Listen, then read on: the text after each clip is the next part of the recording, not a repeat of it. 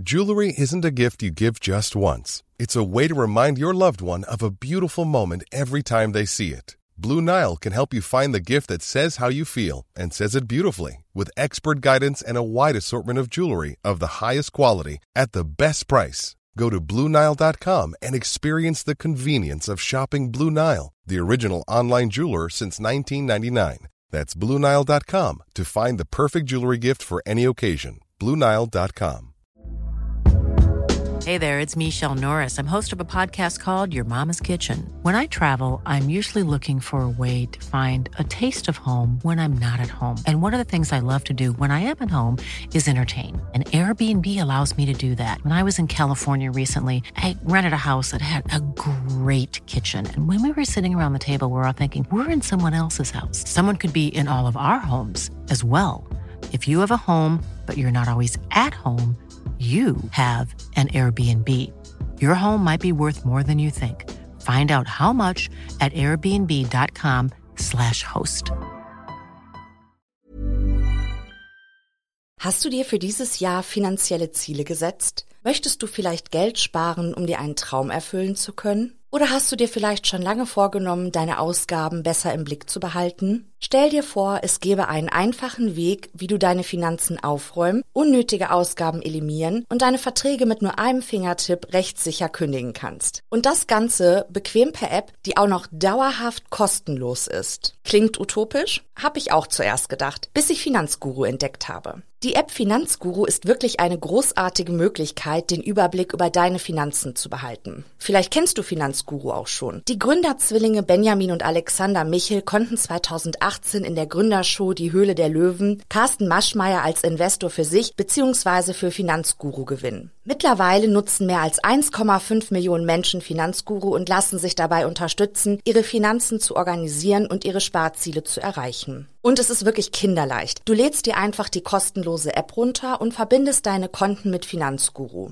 Dabei ist es völlig egal, ob es sich um ein Girokonto, Kreditkarte, Depot oder Kryptobörse handelt. Um deine Daten musst du dir übrigens keine Sorgen machen. Dank eines Drei-Stufen-Sicherheitskonzeptes sind sie bestmöglich geschützt. Niemand außer dir kann deine Daten bei Finanzguru sehen. In der App werden all deine Einnahmen und Ausgaben automatisch kategorisiert und übersichtlich dargestellt. Finanzguru zeigt dir auch alle deine Verträge an. Und in der App kannst du sogar überflüssige Abschlüsse per Fingertipp rechtssicher kündigen und hast wieder ein paar Euro gespart. Und für nur 2,99 Euro monatlich kannst du mit Finanzguru dein Geldmanagement auf das nächste Level heben. Du bekommst mit Finanzguru Plus eine Fülle von leistungsstarken Funktionen, wie zum Beispiel detaillierte Budgetanalysen und personalisierte Finanztipps. So behältst du die Kontrolle über dein verfügbares Budget. Und das Allerbeste, mit meinem Code MORD3 kannst du als Neukundin oder Neukunde Finanzguru Plus drei Monate statt nur sieben Tage kostenlos testen. Einfach die App downloaden, dein Konto verknüpfen und im Reiter Mehr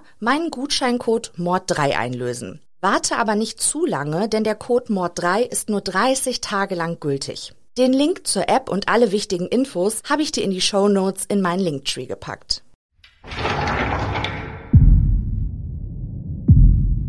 Willkommen bei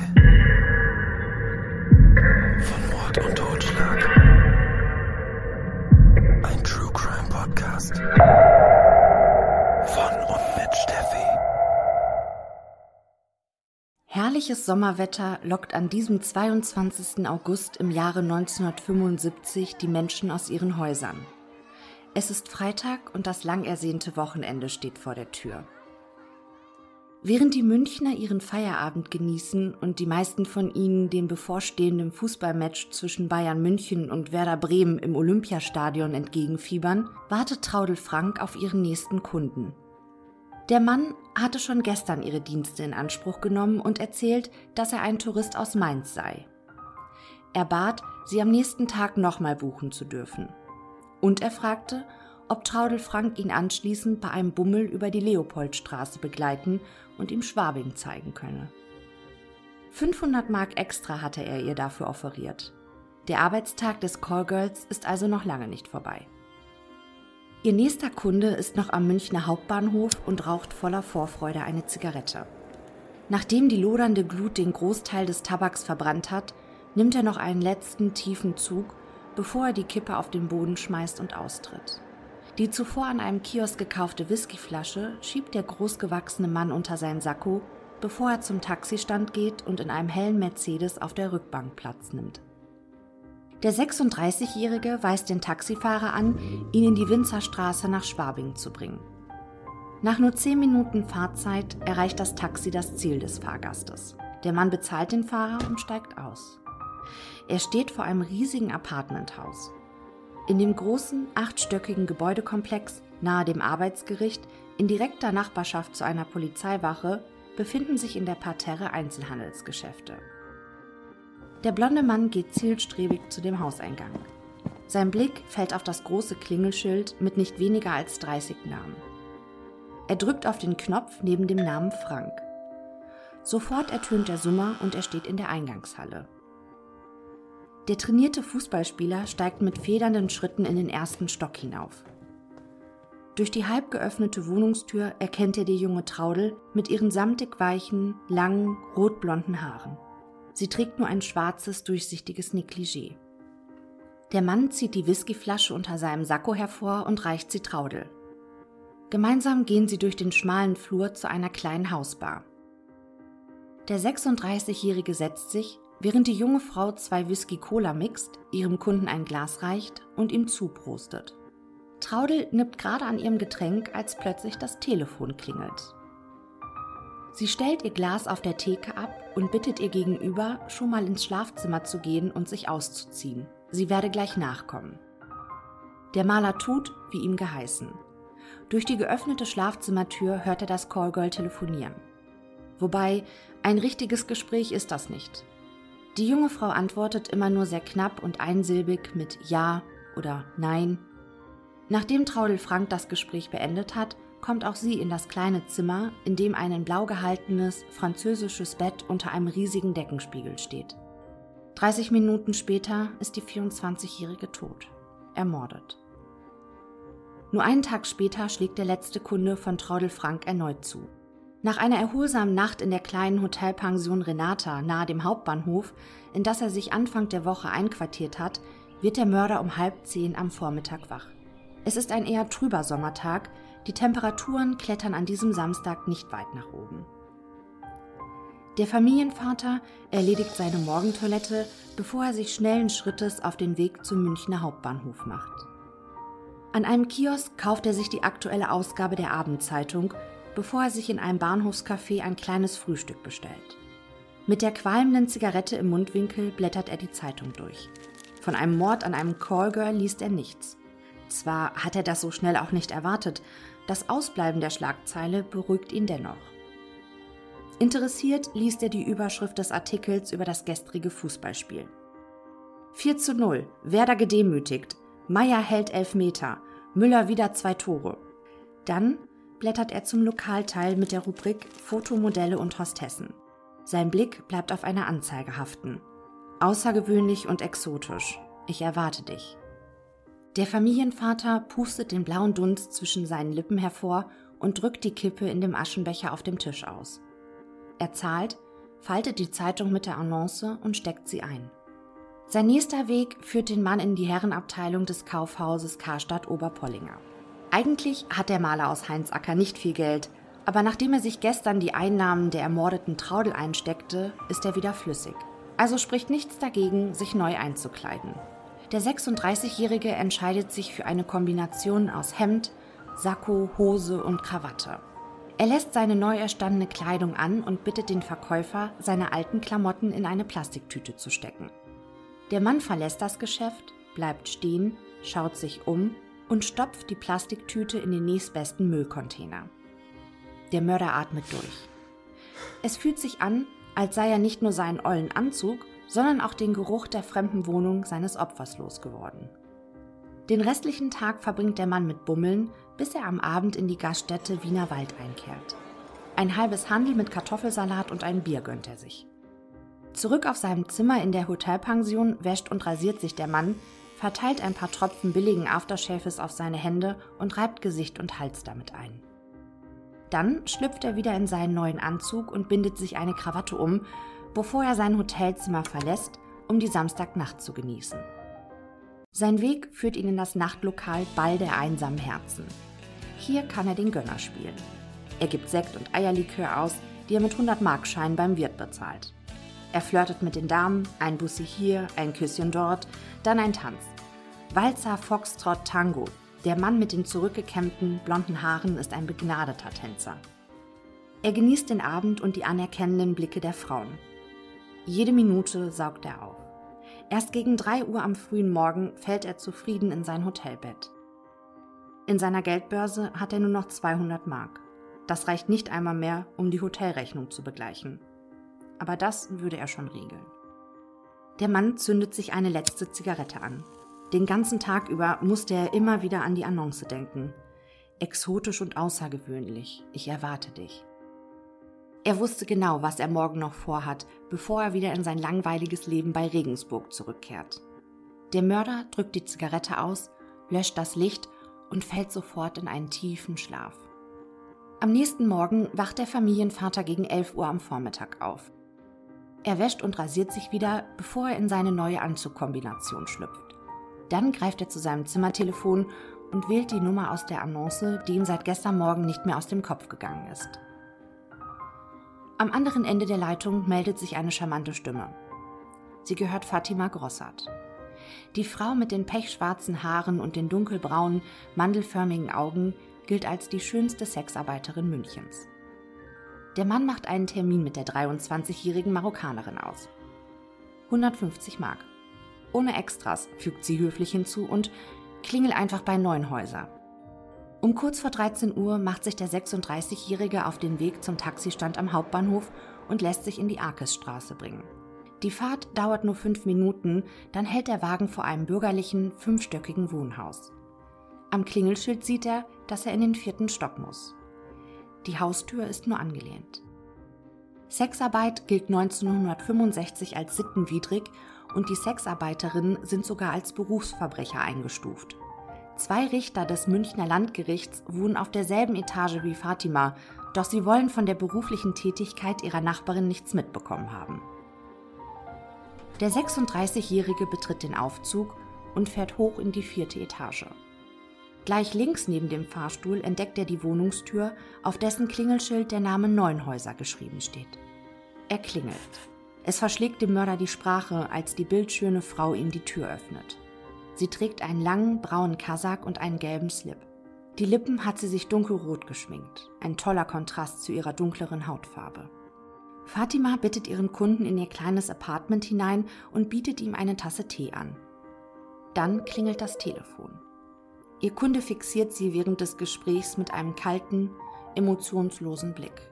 Er deutet die Art und Weise, wie Fatima mit dem Anrufer spricht, dass es sich nicht um einen ihrer Kunden handelt. Nachdem sie aufgelegt hat, wendet sie sich wieder ihrem Gast zu. 15 Minuten später ist die junge Frau tot. 19 Jahre später trifft im Büro der Mordkommission ein Fax vom Bayerischen Landeskriminalamt ein. Es handelt sich um ein Gutachten mit brisantem Inhalt. Ich zitiere Mithilfe des automatisierten Fingerabdruck-Identifizierungssystems AFIS und einem anschließenden visuellen Endvergleich wurde festgestellt, dass die von der Kripo München gesicherten Fingerspuren an einem Cola-Glas in der Wohnung von Waltraud Frank identisch sind mit dem rechten und linken Zeigefingerabdruck von Horst David, geboren am 22. November 1938 in Breslau, Schlesien, deutscher Staatsbürger, wohnhaft in 93047 Regensburg, Beruf Maler, Familienstand geschieden. Vergleichsmaterial ist ein Fingerabdruckblatt vom 10. September 1993, aufgenommen bei der Kripo Regensburg. Aufgrund der Übereinstimmung der anatomischen Merkmale in den Spuren und den Vergleichsabdrücken steht nach den Grundsätzen der Daktyloskopie einwandfrei fest, dass Horst David der Spurenverursacher ist. AFIS. Hinter der unscheinbaren Abkürzung verbirgt sich eine Revolution in der Kriminalistik. Zum Zeitpunkt, als das Fax eintrifft, ist diese Erneuerung gerade erst vor einem Jahr eingeführt. Auf der Internetseite des BKA kann man über den technischen Prozess des automatisierten Fingerabdruck-Identifizierungssystems auszugsweise Folgendes lesen. Zitat Es basiert auf die Kodierung der anatomischen Merkmale, Minutien, die im Finger- und Handflächenabdruck abgebildet sind. Das System kann die Minutien automatisch erkennen und mit dem Code der abgespeicherten Fingerabdrücke und Spuren vergleichen. Und, Zitat, die Einführung der Livescan-Technologie im Jahr 2004 ermöglicht es, die Finger- und Handflächenabdrücke auch digital aufzunehmen und im zentralen AFIS des BKA zu speichern. Mittlerweile beträgt die Digitalisierungsquote 100 Prozent. Auch interessant, Zitat, das BKA verarbeitet monatlich ca. 60.000 eingehende digitale Fingerabdruckblätter, die gespeichert, ausgewertet und qualitätsüberprüft werden. Dabei wurden 2019 monatlich rund 19.300 Identifizierungen auf Basis des Abgleichs von Fingerabdrücken erzielt. Zur Trefferquote liest man, Zitat, Zudem wurden im Jahr 2019 monatlich ca. 30.000 Tatortspuren im AFIS recherchiert, was im Durchschnitt zu ca. 2.200 Treffern führte. Aber, Zitat, ob Fingerspur oder Zehnfingerabdruckblatt, beides wird in Deutschland mit den Beständen der zentralen Fingerabdrucksammlung des Bundeskriminalamtes verglichen. Bis zur Einführung des ersten halbautomatischen Datenverarbeitungssystems im Jahre 1976 erfolgte dies rein manuell mit Hilfe von Lupe und Zählnadel am Karteischrank. Seit der Inbetriebnahme von AFIS im Jahre 1993 erfolgt die Recherche teilautomatisiert. Die endgültige Entscheidung über einen Spurentreffer treffen noch immer die daktyloskopischen Sachverständigen im Kriminaltechnischen Institut des Bundeskriminalamtes. Aber nun zurück zu dem 9. Mai 1994, als das Gutachten des Bayerischen Landeskriminalamtes per Fax bei der Mordkommission München eingeht. Josef Wülfling nimmt das Schreiben entgegen. Er erinnert sich noch gut an das Augustwochenende 1975, an dem zwei junge Frauen ermordet wurden. Schnell war sich die Kripo sicher, dass es sich um einen Zuhälterkrieg handeln muss. Denn innerhalb der nächsten Jahre wurden sieben weitere Sexarbeiterinnen ermordet. Der Mörder erwürgte, erdrosselte oder erstach seine Opfer. Die Ermittler hatten keinen blassen Schimmer, um wen es sich bei dem Täter handelt. Kriminalhauptkommissar Wilfling lässt sich die Akten der beiden getöteten Sexarbeiterinnen Traudel Frank und Fatima Grossart bringen. Im Fall von Fatima hatte es tatsächlich eine Anklage und einen Prozess gegeben gegen ihren Ehemann Klaus Grossart. Er kam 1976 für 15 Monate in Untersuchungshaft. Grossart war Konzertmanager von bekannten Schlagerstars wie Udo Jürgens gewesen. Und Zuhälter seiner Frau Fatima, die er in einem Bordell auf Gran Canaria kennengelernt hatte. Das Paar heiratete und lebte fortan in München, wo Fatima weiterhin Kunden in ständig wechselnden Apartments empfing. Klaus Grossarts Aussage über seine Frau, die er gegenüber dem Staatsanwalt zum Besten gab, wurde berühmt und wird immer wieder zitiert. Zitat: Der liebe Gott schenkt uns alle hundert Jahre eine Hure wie Fatima. Die können sie allein in die entlegenste Wüste schicken. Kurze Zeit später kommt sie mit einem Kamel zurück. Ein solches Naturtalent bringe ich doch nicht um. Es gab nur wenige Menschen, die an die Unschuld des Zuhälters glaubten. Doch unter ihnen waren die Staranwälte Rolf Bossi und Steffen Ufer, und Ufa gelang es tatsächlich, die Indizienkette der Staatsanwaltschaft zu zerschlagen. Grossart wurde in dubio pro reo, im Zweifel für den Angeklagten, aus dem Gerichtssaal entlassen. Ein Freispruch zweiter Klasse. Für die Medien und die Öffentlichkeit galt der Mann fortan als freigesprochener Mörder seiner Frau. Grossart kämpfte mit der Stigmatisierung. Er zog aus München weg und änderte seinen Namen. Trotzdem fasste er keinen Fuß mehr in der Konzert- und Turnierbranche. Er ließ sich zu illegalen Geschäften hinreißen und wurde dafür Anfang der 90er Jahre wegen Betruges zu einer Freiheitsstrafe von vier Jahren verurteilt. Der Mord an Fatima, die als Zitat die schönste Hure Münchens galt, war ungesühnt geblieben. Als nächstes nimmt sich Wilfling die Akte von Traudel Frank vor. Ebenfalls ein ungesühnter Mord. Die Kripo hatte seinerzeit Willi, den Zuhälter der jungen Frau, als Täter in Verdacht gehabt. Doch der Mann hatte ein unerschütterliches Alibi. Hier sind sie nicht weitergekommen. Auch gegen den 40 Jahre älteren Verlobten von Traudel, der ihre Leiche entdeckte und die Polizei alarmierte, konnten sie den Tatverdacht nicht erhärten. Auch er hatte ein wasserdichtes Alibi für die Tatzeit. Dennoch machte er während seiner Vernehmung eine interessante Aussage. Seine Verlobte habe ihm von ihrem Kunden erzählt, einem bäuerlich wirkenden Mann, der aus Mainz komme. Der Mainzer, wie Traudel ihn nannte, habe ihr sogar eine extra Gage von 500 Mark offeriert, wenn sie ihm die Stadt zeigen würde. Doch alle Bemühungen der Kripo liefen ins Leere. Der Mainzer kam zwar als Mordverdächtiger in Frage, gesetzt den Fall, es gab ihn auch tatsächlich, identifiziert werden konnte er jedoch nicht. Wilfling betrachtet die Fotos der Lichtbildmappe. Sie zeigen in ungeschönter Wahrheit eine nackte, rotblonde Frau. Sie liegt auf ihrem Bett. Der Körper der jungen Frau ist mit Blutergüssen übersät. An ihrem blau unterlaufenden Hals erkennt der Kriminaler eindeutige Würgemale. Dem Spurtreffer des Bayerischen Landeskriminalamtes misst Wilfling zunächst keine allzu große Bedeutung zu. Die Fingerabdrücke waren auf einem Colaglas in der Wohnungsbar von Traudel Frank sichergestellt worden. Ermordet wurde die Frau allerdings in ihrem Schlafzimmer. Es konnte ja gut möglich sein, dass dieser Horst David einer der Kunden von Trudel war und am Tattag ihre Dienste auch in Anspruch genommen und sich deshalb in der Wohnung des späteren Mordopfers aufgehalten hatte. Deshalb war er aber noch lange nicht der Mörder. Der Kriminalhauptkommissar ordnet den Spurtreffer als schwach ein. Nachgehen will er ihm natürlich trotzdem. Er macht sich gleich an die Arbeit. Die kommenden Tage ist er damit beschäftigt, Informationen über den Maler Horst David zu sammeln. Er recherchiert, dass seine Regensburger Kripo-Kollegen den Mann am 10. September 1993 erkennungsdienstlich behandelt hatten. Einige Monate später wurden seine Fingerabdrücke dann routinemäßig an das LKA München weitergeleitet und im AFIS eingespeist, das nun Alarm geschlagen hat. Der nächste Schritt des Kriminalhauptkommissars ist herauszufinden, warum die Fingerabdrücke des Malers überhaupt im AFIS gelandet waren. Dafür ersucht der Kriminale Amtshilfe bei seinen Kollegen in Regensburg. Einige Tage später trifft die Akte David bei Wilfling ein.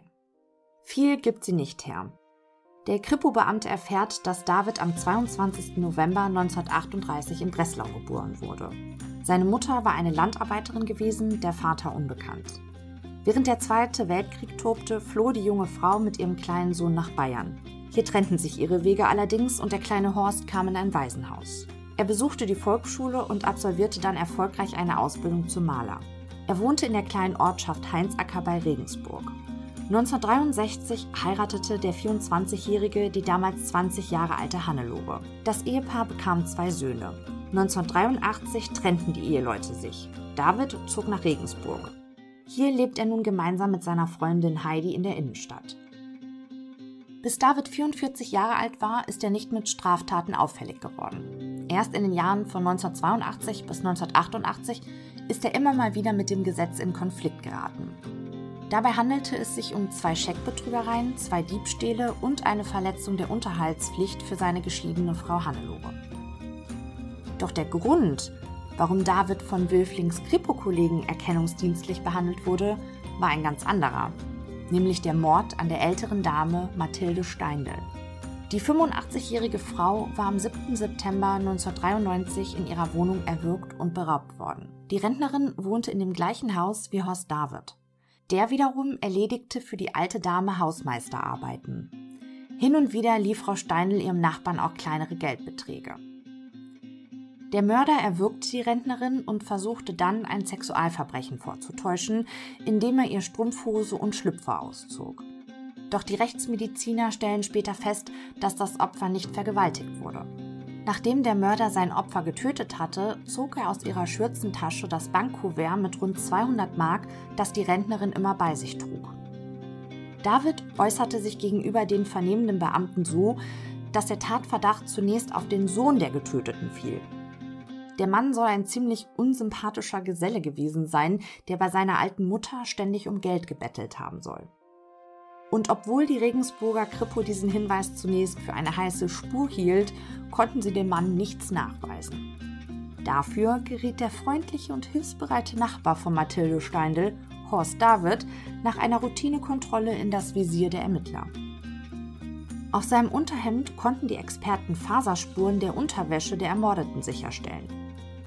Auch wenn die gesamte Nachbarschaft fassungslos war und sich alle einig waren, dass Horst David kein brutaler Raubmörder sein kann, wurde der Mann erkennungsdienstlich behandelt. Der zuständige Richter erließ einen Beschluss und David kam in Untersuchungshaft. Den Regensburger Kripo-Beamten raubte David während seiner Vernehmung den letzten Nerv. Sie verhörten ihn stundenlang, Doch ihr Gegenüber wollte einfach nicht einknicken und leugnete jegliche Schuld am Tod seiner Nachbarin Mathilde Steindl. Aber nicht nur das. Er lieferte den Kriminalbeamten sogar eine glaubhafte Erklärung für die gefundenen Faserspuren auf seinem Unterhemd. Nicht selten habe er die Wäsche der Frau Steindl im Hof zum Trocknen aufgehängt und auch wieder abgehangen. Im Haus sei er zumeist im Unterhemd herumgelaufen und so könnten die Faserspuren ganz einfach beim Hochtragen der Wäsche in die Wohnung von Frau Steindl aus seinem Kleidungsstück gelandet sein. David gibt sich richtiggehend beleidigt, dass die Beamten aus seiner wohlwollenden Nachbarschaftshilfe nun ein Indiz zu rekonstruieren versuchten. Und tatsächlich musste Horst David Anfang des Jahres 1994 wieder aus der Untersuchungshaft entlassen werden. Den leitenden Kriminalhauptkommissar Kurt Hirmer fraß das richtig an. Er hatte David kein Wort geglaubt, aber nachweisen konnte er ihm nichts. Und so blieb dem frustrierten Kriminaler nur das Schließen der Akten in diesem Mordfall. Doch er ließ es sich nicht nehmen, die Fingerabdrücke von David nach München zum bayerischen LKA zu schicken. So konnten die LKA-Kollegen wenigstens das Archiv ihres neuen AFIS-Computers füllen. Nach dem Studium der Akte David greift Josef Wülfling zum Telefonhörer. Er will gerne persönlich mit seinem Kollegen Kurt Hirmer sprechen. Es ist ein offenes und konstruktives Gespräch zwischen den beiden Männern. Unverblümt sagt ihm Hirmer, dass Wilfling sich an Horst David die Zähne ausbeißen werde. Der Mann sei wie ein Panzer, lüge wie gedruckt und lasse sich nicht von harten Verhören oder U-Haft einschüchtern.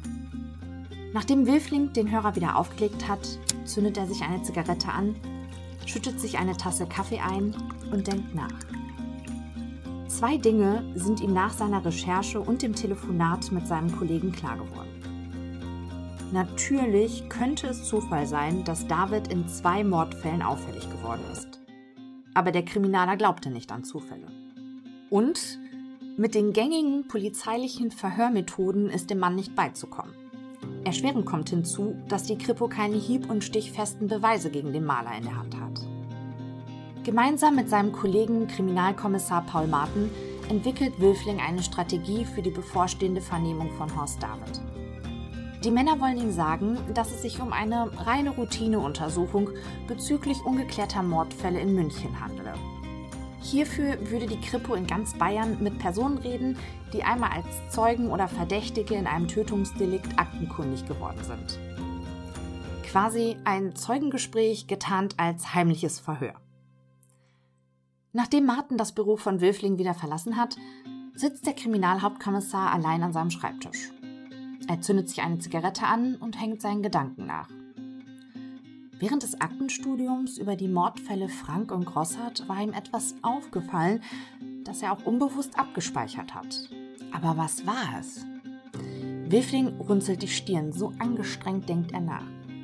Plötzlich springt er von seinem Schreibtisch auf und stürzt zu seinem Besprechungstisch, der in der Mitte seines Büros steht. Zielstrebig greift er zwischen all den Ordnern nach zwei Akten. Es sind die Lichtbildmappen von Traudel Frank und Fatima Grossart. Hastig durchwühlt er beide Akte und zieht jeweils ein Foto heraus. Und da findet er, was er gesucht hat.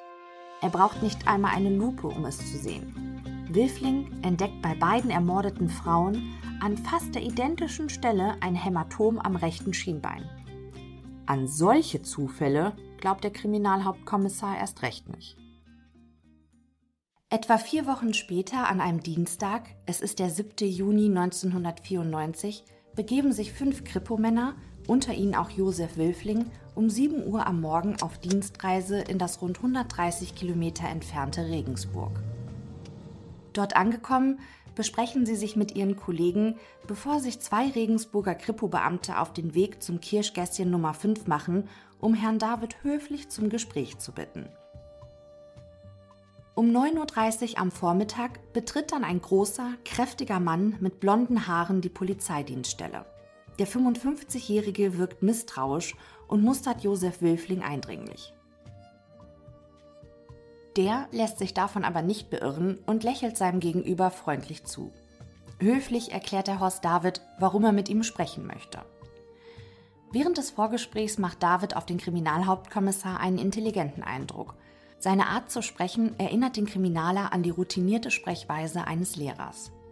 Wilfling führt das getarnte Verhör, während Kommissar Martin das Protokoll tippt. Im Wesentlichen kann man das Gespräch zwischen Wilfling und David wie folgt zusammenfassen. Der Kriminaler fragt David immer und immer wieder, ob er irgendeinen Bezug nach München hat oder hatte.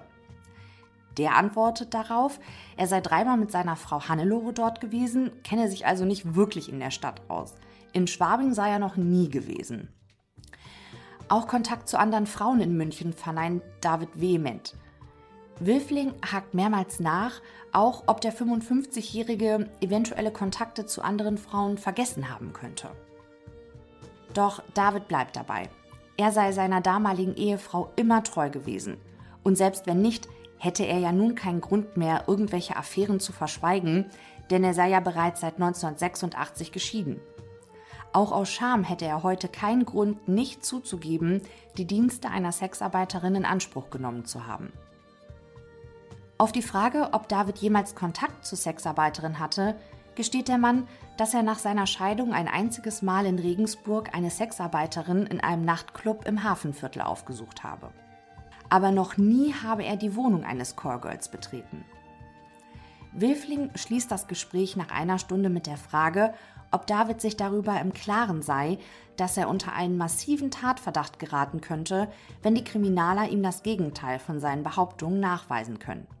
Ja, darüber sei er sich bewusst, antwortet der Mann. Kommissar Martin reicht David das neunseitige Protokoll. Der 55-Jährige liest sich die Mitschrift durch und unterschreibt jede Seite. Dann unterzeichnet auch Kriminalhauptkommissar Wülfling das Protokoll, bevor sich ein eisiges Schweigen über den Raum legt. Horst David sitzt in der Falle. Doch das ahnt der Maler noch nicht. Erst auf die Frage, ob er denn jetzt gehen könne, platzt die Bombe. Wilfling fixiert sein Gegenüber, als er ihm sagt, dass er ihn der Lüge überführt habe. Der Kriminaler fasst David kurz zusammen, dass sie seine Fingerabdrücke in der Wohnung eines ermordeten Callgirls in München gefunden haben. Verwechslung ausgeschlossen. Nachdem David den Kripo-Beamten nun eine Stunde lang hoch und runter gebetet hat, dass er nie in seinem Leben eine Sexarbeiterin in München aufgesucht habe, gilt der Mann jetzt nicht mehr als Zeuge, sondern als Beschuldigter. David versucht, sich aus der Geschichte herauszuwinden. Er gibt zu, gelogen zu haben. Ja, er war erst bei Traudel Frank und dann bei Fatima Grossart. Doch beide Frauen hätten noch gelebt, als er gegangen sei. Das müssen Sie mir glauben, Kommissar, beschwört er Wilfling während des Gesprächs immer wieder. Jetzt wird Wilfling sauer. Er macht dem Mann klar, dass es vielleicht noch möglich sei, dass er bei einer Sexarbeiterin war, die dann am gleichen Tag von wem anders ermordet wurde aber dass er an einem Wochenende bei zwei Callgirls war, die dann erdrosselt aufgefunden wurden, ohne dass David was damit zu tun habe. Solch einen Zufall gäbe es auf der ganzen Welt nicht. Der 55-Jährige wird festgenommen. Wilfling veranlasst, dass die Wohnung des Tatverdächtigen durchsucht wird, bevor sich die Kripo-Männer mit dem Festgenommenen wieder auf den Weg nach München machen.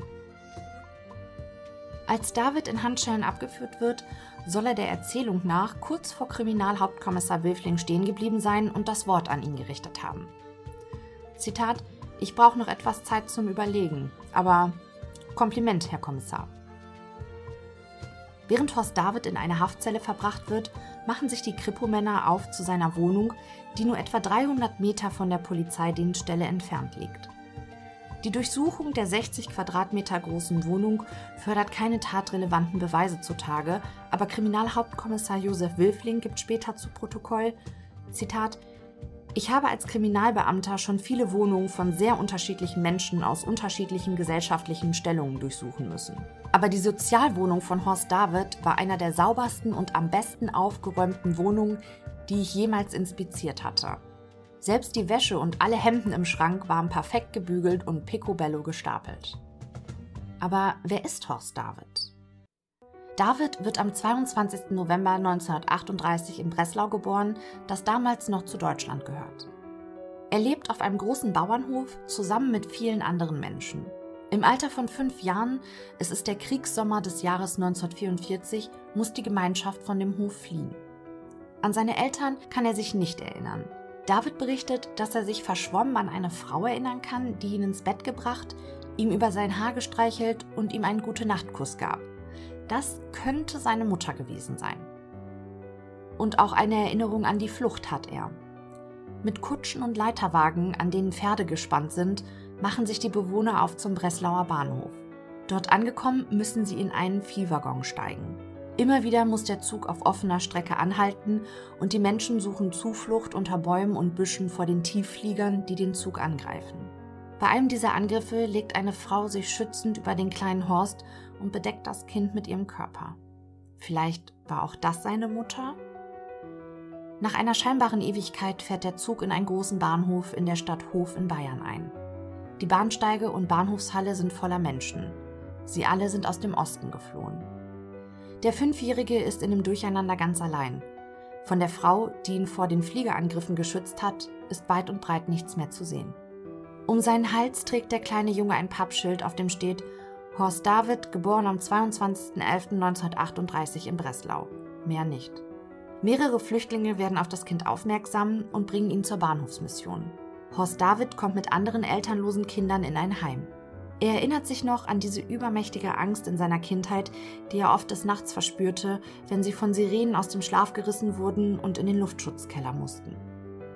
Im Sommer 1947 kommt Horst David in ein katholisches Kinderheim nach Kallmünz bei Regensburg. Irgendwann wird die große Gruppe von Waisenkindern in katholische und evangelische Kinder geteilt. David weiß nicht, welche Religionszugehörigkeit er hat und ob er überhaupt getauft ist. Er kommt zu den Protestanten und die Waisenkinder werden in das 500 Kilometer entfernte evangelische Waisenhaus Kastel-Windsor in die Oberpfalz gebracht. David selbst sagt, dass die Zeit im Waisenhaus herrlich war und er eine wunderbare Kindheit unter der Aufsicht von fürsorglichen Erziehern verlebt hat. Die 120 Heimkinder im Alter von 3 bis 16 Jahren wurden immer satt und durften viel draußen in der Natur spielen. In der Nachkriegszeit, es muss der Sommer 1948 gewesen sein, kommen ein Mann und eine Frau in das Waisenhaus. Sie wollen mit dem neunjährigen Horst sprechen.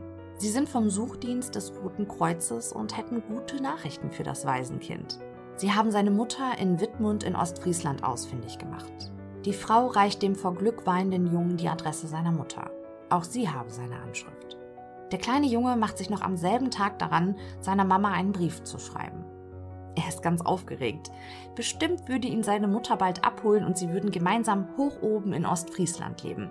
Auf das Wattenmeer und die Nordsee freut sich Horst besonders. Es vergehen Tage, dann Wochen. Doch Horst erhält keine Antwort von seiner Mama. Immer wieder fragt er den Heimleiter, ob sein Brief dann auch wirklich zur Post gebracht wurde.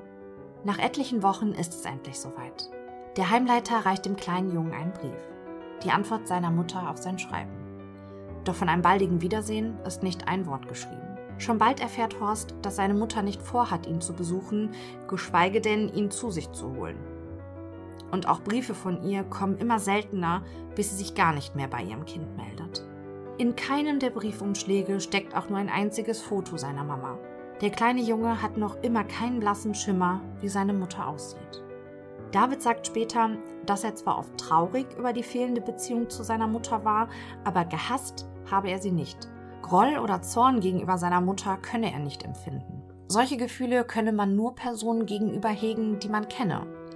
Doch für Horst David war seine Mutter eine fremde Frau. Mitte der 50er Jahre nimmt die Frau dann erneut Kontakt zu ihrem Sohn auf. Sie teilt ihm mit, dass sie vorhat, zu ihm nach Regensburg zu ziehen, wenn er eine Wohnung für sie mieten würde. Doch daraus kann nichts werden. Horst David ist zu der Zeit ein Malerlehrling, der in einem Heim wohnt Unmöglich kann er sich die Miete für eine Stadtwohnung leisten. 1963 hat David das letzte Mal Kontakt zu seiner Mutter. Für seine bevorstehende Hochzeit benötigt er seine Geburtsurkunde. Er muss die Frau regelrecht drängen, bis sie ihm endlich das wichtige Dokument zukommen lässt. Ohne Grüße oder Glückwünsche zur Vermählung in einem Briefumschlag ohne Begleitschreiben. Horst David sitzt eine kurzfristige Haftstrafe ab, weil er mit den Unterhaltszahlungen an seine Frau im Rückstand ist, als ihn der Brief eines Notares erreicht. Darin teilt der Rechtsanwalt dem Häftling mit, dass seine Mutter am 3. März 1990 verstorben ist. Sie hatte in der Zwischenzeit geheiratet und trug einen anderen Namen. Aus dieser Ehe ging ein Sohn hervor, doch auch sein Halbbruder lernt David nie kennen. Als Horst die achte Klasse der Volksschule beendet hat, soll er eine Lehre beginnen. Der Jugendliche, der gut zeichnen und malen kann, entscheidet sich, das Malerhandwerk in einem renommierten Regensburger Betrieb zu erlernen. Im Jahre 1954, David ist jetzt 16 Jahre alt, tritt er ins Berufsleben ein. Er zieht in ein Heim der inneren Mission. Der Abschied aus Castle Windsor fällt dem Jugendlichen schwer. Es breitet sich ein Gefühl von Heimatlosigkeit in ihm aus. Doch dieses ungute Gefühl hält nicht lange an. David lebt sich schnell in seiner neuen Heimat ein. Und die Ausbildung macht ihm Spaß. Seine Gesellenprüfung schließt er im praktischen Teil mit der Note 1, den theoretischen Teil mit der Note 2 ab. Der Geselle erhält eine Anstellung als Maler und ist rundum zufrieden mit seinem Leben. Horst David ist 21 Jahre alt, als er sich in ein Mädchen mit pechschwarzen Haaren verliebt. Doch sie ist mit ihren 15 Jahren zu jung für den Maler. Die Angebetete heißt Heidi. Es werden 26 Jahre vergehen, bis die beiden sich wieder treffen. Schon bald laufen die Geschäfte schlecht für den Chef von Horst David. Der junge Mann erfährt, dass ein Bauer in Heinzacker einen Arbeiter sucht.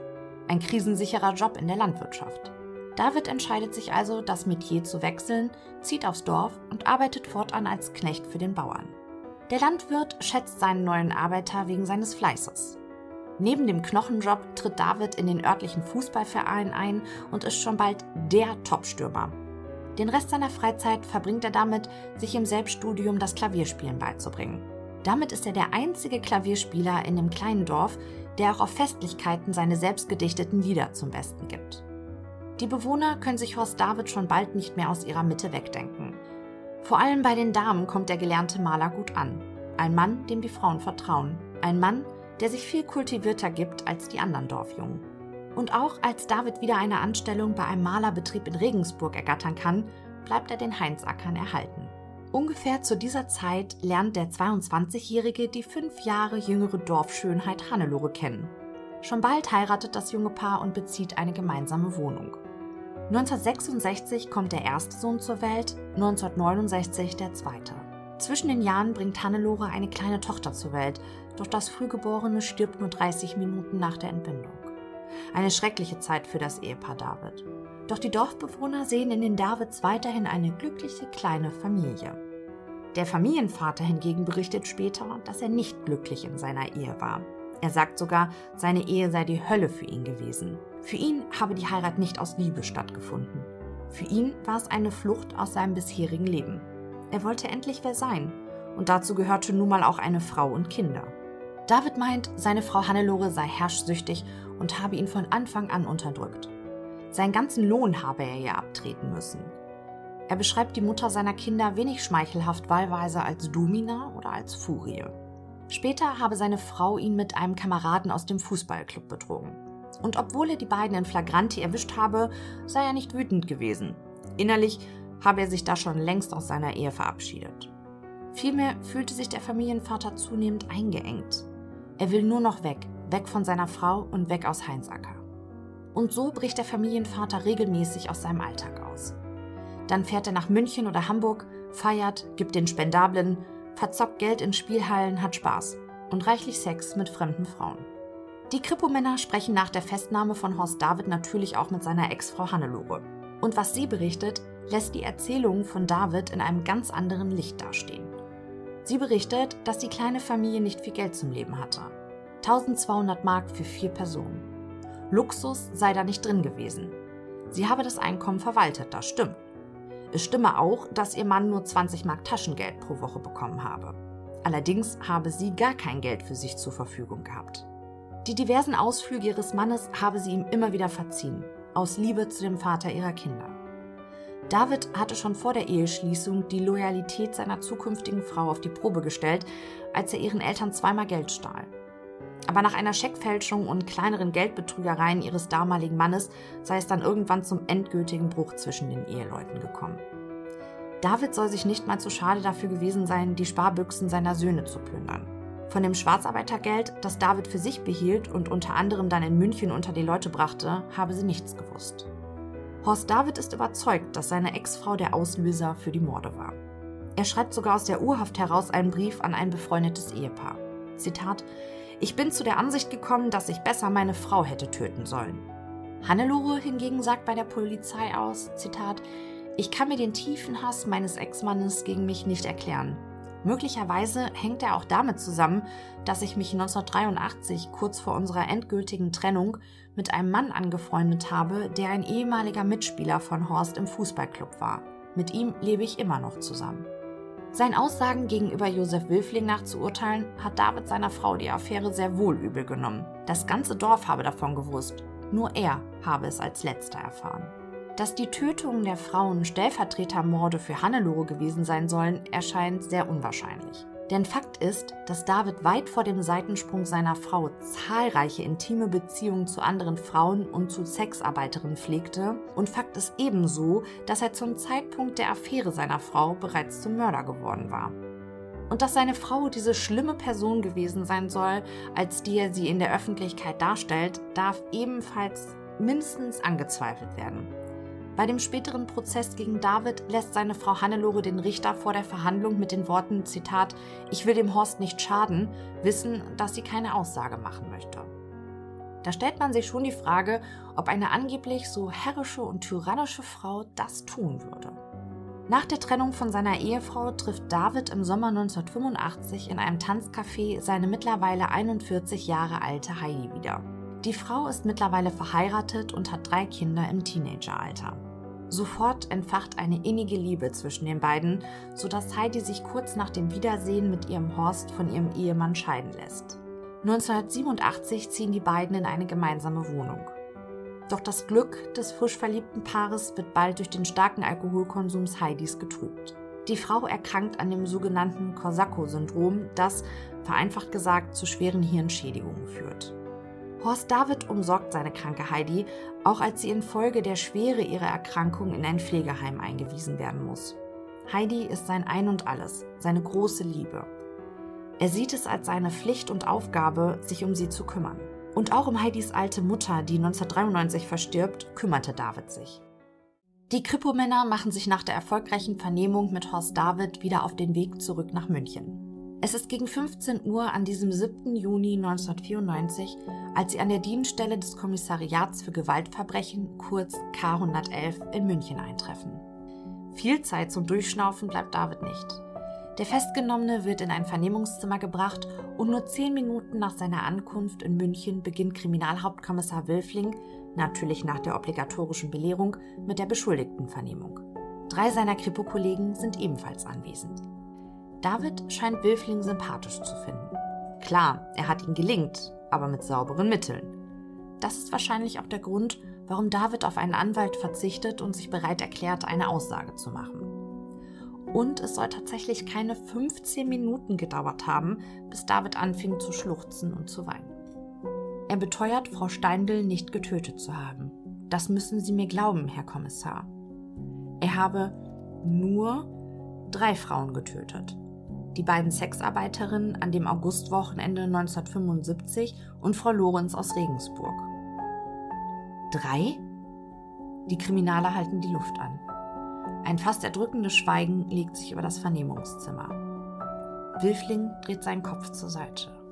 Auf keinen Fall soll David in seiner Mimik ablesen, was in ihm vorgeht. Das ist wohl einer der größten Augenblicke in seiner Karriere. Ein Augenblick, den wahrscheinlich nur wenige Kriminalbeamte in ihrer Karriere erleben dürfen. Ohne sein aktives Zutun, noch vor Beginn des Verhörs, hat der 55-jährige Beschuldigte drei Morde gestanden. Aber wer war Frau Lorenz? Wilfling hatte keinen blassen Schimmer. David gegenüber lässt er sich aber nichts anmerken. Der erfahrene Kriminaler weiß, dass Moralisieren das Ende jedes Verhöres ist. Also muss er ein Vertrauensverhältnis zu Horst David aufbauen, darf ihm keine Vorwürfe machen oder ihn mit dem Leid seiner Opfer in ihrem Todeskampf konfrontieren. Denn dann würde David gleich zu machen. Und Wilfling will ja, dass er redet. Der Beschuldigte beginnt ohne Umschweife zu reden. Er berichtet von dem Wochenende im August 1975, als er Traudel Frank und zwei Tage später Fatima Grossart erdrosselte. Mit seinem ersten Opfer sei er vor der Tötung intim geworden, mit seinem zweiten Opfer nicht. Beide Frauen hätten mehr Geld von ihm verlangt, als zuvor vereinbart wurde. Da habe er die Fassung verloren. Beide Opfer habe er aber nicht beraubt, er habe nur sein eigenes Geld wieder mitgenommen. Das müssen Sie mir glauben, Herr Wilfling. Wilfling glaubte David kein Wort. Das müssen Sie mir glauben, Herr Wilfling, hatte er in den letzten Stunden schon so oft gehört. Und dann hatte Horst David gelogen. Wilfling hakt nach ob es sein könne, dass er Traudel Frank getreten oder geschlagen habe. Doch David erwidert, dass das unmöglich sei. er würde niemals eine Frau schlagen. Traudel Frank habe nach dem Geschlechtsverkehr statt 100 Mark 200 Mark verlangt. Sie habe ihn angeschrien, gekratzt und gedroht, die Polizei zu alarmieren. Da habe er ihr Negligé gegriffen, es um ihren Hals geschlungen und zugezogen. Kriminalhauptkommissar Wilfling legt David einen Ordner mit Tatortfotos aus der Wohnung seines ersten Opfers vor. Die Bilder dokumentieren, dass die Wohnung von Traudel Frank offensichtlich systematisch durchsucht wurde. David betrachtet die Bilder. Als er die Wohnung verlassen habe, hätten die Räumlichkeiten nicht so ausgesehen. Und er sei es auch nicht gewesen, der die Leiche der ermordeten Frau mit einem roten Handtuch aus dem Badezimmer bedeckt habe. Als nächstes geht David auf den Mord an Fatima Grossart ein. 150 Mark wären für ihre Dienste vereinbart gewesen, doch wie schon die Sexarbeiterin zwei Tage zuvor, habe auch sie plötzlich das Doppelte, also 300 Mark von ihm verlangt. Beschimpft und bedroht habe die Frau ihn. Plötzlich habe er eine Bluse in der Hand gehabt und sie der Frau um den Hals gelegt und so fest zugezogen, wie er nur konnte, bis er merkte, dass sein Opfer sich nicht mehr rührte und ihr Blick ganz starr war. Für kurze Zeit herrscht Stille in dem Vernehmungszimmer. Mittlerweile ist es 19 Uhr. Seit vier Stunden wird David nun schon vernommen. Zeit für eine kurze Pause. Auf Wilfling macht David durchaus den Eindruck, dass er zurechnungsfähig ist. Er hält ihn sogar für sehr clever und berechnet. Während der Pause reicht Wilfling ein Kollege eine kurze Info zu dem Fall Martha Lorenz aus Regensburg. Um den unverhofft gestandenen Mord soll es nämlich gleich gehen. Anfang des Jahres 1983 wurde die 67-jährige Rentnerin Martha Lorenz tot in der Küche ihrer Wohnung aufgefunden. In beiden Händen hielt sie Staubtücher. Es machte zunächst den Eindruck, als habe die ältere Dame während der Hausarbeit einen Herzinfarkt bekommen. Doch die Kripo entdeckte eine Kopfwunde, die sich die Frau nicht bei dem Sturz zugezogen haben konnte. Zudem fanden sie Würgemale am Hals der Leiche. Die als gesund und lebenslustig beschriebene Rentnerin war offensichtlich Opfer eines Raubmordes geworden, denn es fehlte aus ihrer Wohnung ein Bankkuvert mit 1000 Mark in Bar. Ein Täter konnte nicht ermittelt werden. Nach der kurzen Unterbrechung beginnt David von seinem dritten Mord zu berichten, begangen siebeneinhalb Jahre nach seinen ersten beiden Taten. Auch hier schönt David den wahren Tatablauf wieder, gibt sich als Opfer der Opfer aus. Es war der 26. Januar 1983, als der Maler in der Wohnung von Frau Lorenz, gelegen im alten Rathaus in der Regensburger Altstadt, einige Malerarbeiten schwarz durchführen sollte. Bereits 1982 hätten die beiden sich kennengelernt, als er einen Sanierungsauftrag im alten Rathaus bekommen habe. Einige Wochen später hätten sie sich zufällig in der Stadt getroffen und Frau Lorenz habe ihn für den nächsten Nachmittag zum Kaffee eingeladen. Zu der Zeit habe Davids Betrieb einen Auftrag im Städtischen Museum von Regensburg gehabt und so sei der damals 44-Jährige nach Feierabend in seiner Arbeitskluft zu Frau Lorenz gegangen, die gleich um die Ecke seines Einsatzortes wohnte. Sie hätten Kaffee getrunken und Zuckerhörnchen gegessen. Dann sei es zum einvernehmlichen Geschlechtsverkehr gekommen. Danach hätten sie weiter Kaffee getrunken und David habe Frau Lorenz gefragt, ob sie ihm nicht 200 oder 300 Mark leihen könnte. Die Rentnerin habe ihn daraufhin angeschrien, was er sich denn einbilden würde. Er könne jetzt gehen. Und dann habe sie ihm gedroht, dass sie seinem Chef und seiner Frau von ihrer Affäre erzählen wolle. Da sei er durchgedreht.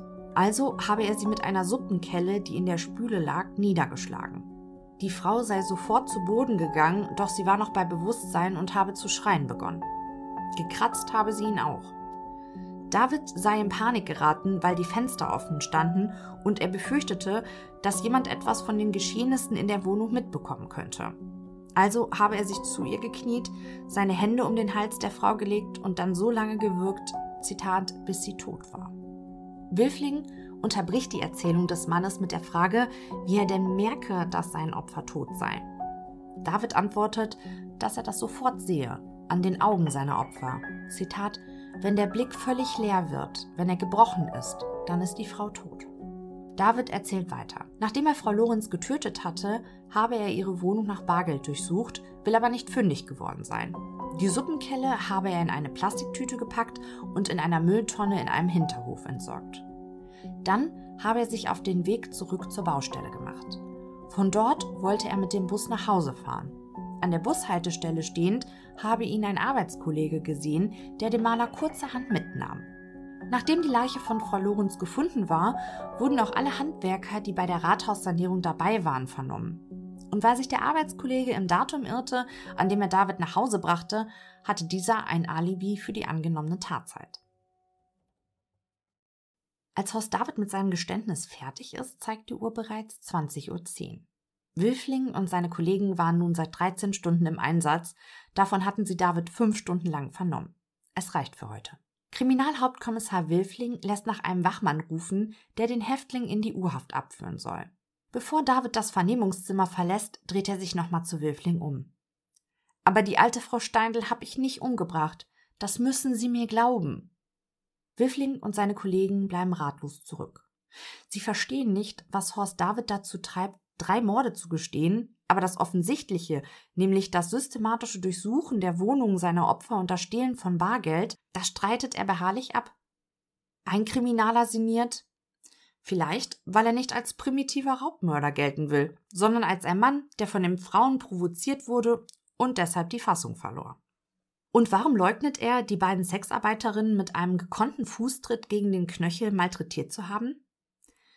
Von Davids ehemaligen Arbeitgeber erfahren die Kripo-Männer, dass David ein leidenschaftlicher Fußballspieler ist, der auf dem Spielfeld aber durchaus sehr jähzornig werden kann. Wenn ein Spieler ihn faulte, dann habe David gezielt zurückgetreten. Mehrmals sei er deswegen vom Platz gestellt worden. Dieses Verhalten fand der damalige Chef deshalb so bemerkenswert, weil er Horst David als einen exzellenten Handwerker schätzte, der sich abseits des Fußballplatzes als bescheidenen, höflichen und zuvorkommenden Mann präsentierte, der von vielen Frauen angehimmelt wurde. Die älteren Damen steckten dem Handwerker gerne mal großzügiges Trinkgeld zu. Horst David ist ein Mann, dem die Frauen vertrauten, sagt der Chef über seinen ehemaligen Angestellten. Im Februar 1982 kam es aber zum Bruch zwischen Arbeitgeber und Angestellten. David hatte als Vorschuss einen Verrechnungscheck in Höhe von 400 Mark von seinem Chef erhalten. Der Maler allerdings machte in derselben Schrift aus der 400 eine 14.000. Der Bankangestellte in der Raiffeisenbank Heinzacker bemerkte die Fälschung nicht und zahlte Horst David 14.000 Mark aus. Mit den Taschen voller Geld machte sich der Maler auf den Weg nach München und ließ es sich so richtig gut gehen. Er brauchte nur zwei Wochen, um all das ergaunerte Geld bis auf den letzten Pfennig zu verjubeln. Leidtragende war mal wieder Frau Hannelore gewesen. Sie musste dann in Raten die Tilgung dieser unfassbar hohen Summe bewerkstelligen. Horst David wurde dann im Oktober 1982 wegen Scheckbetruges zu einer Geldstrafe in Höhe von 2400 Mark verurteilt. Weil es seine erste Straftat war, entschied sich der Richter, ihn relativ glimpflich davon kommen zu lassen. Seine Anstellung als Maler verlor David aber nicht. Erst im Herbst 1984 entließ ihn sein Arbeitgeber. Das Misstrauen gegenüber seinem Angestellten überwog einfach. Dennoch betont er immer wieder, dass David ein exzellenter Handwerker sei, der halt einfach nicht mit Geld umgehen könne.